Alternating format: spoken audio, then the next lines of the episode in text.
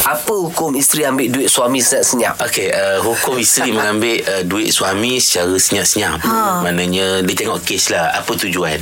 Hmm. Uh, kalau contohnya isteri ambil duit suami Aha. senyap-senyap untuk Pergi dia joli. beli, uh, pergi berjoli benda yang membazir ke Ha, ha, ha. ha. keluarga, maka itu tak boleh. Tak molek lah. Tak molek lah. Tapi kalau contohnya suami dia tak bagi nafkah yang mencukupi, Aha. Aha. duit ada. Ada. Ah, tapi kalau open table untuk kawan-kawan masya-Allah. Ha.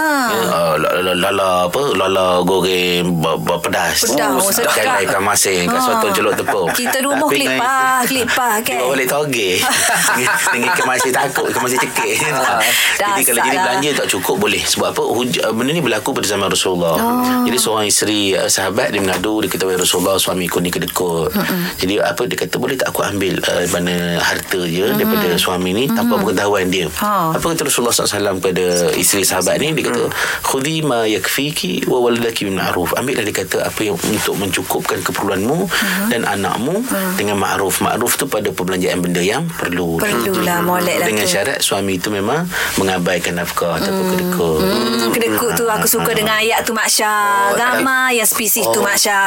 Jadi tak ada masalah lah Ustaz eh. Hmm. ah. Mana kalau isteri nak cek eh, Mana pe- suami tu Masa suami masuk tandai Masa tidur lah. Atau Tandas masuk cepat tidur. sangat. Ha, masa tidur lah. Pantai dia Ustaz. Ah, Masuk-masuk sedap-sedap Dah, kita ambil 10 hias sehari, 10 hias. Ah, Tapi isteri yang paling bagus Dia cek per suami Ah, Aha. Tengok per suami kosong, Kosong. letak Dia budak. masukkan. Allah, Oh, tak tu sih lagi. eh Ustaz tu Abang. taktik tu dia saja je tak berapa piti saya lebih duit pada hari belah anak. Oh, tak apalah Ustaz. Faham Ustaz. Ah. Terima kasih Boleh. Ustaz. Sama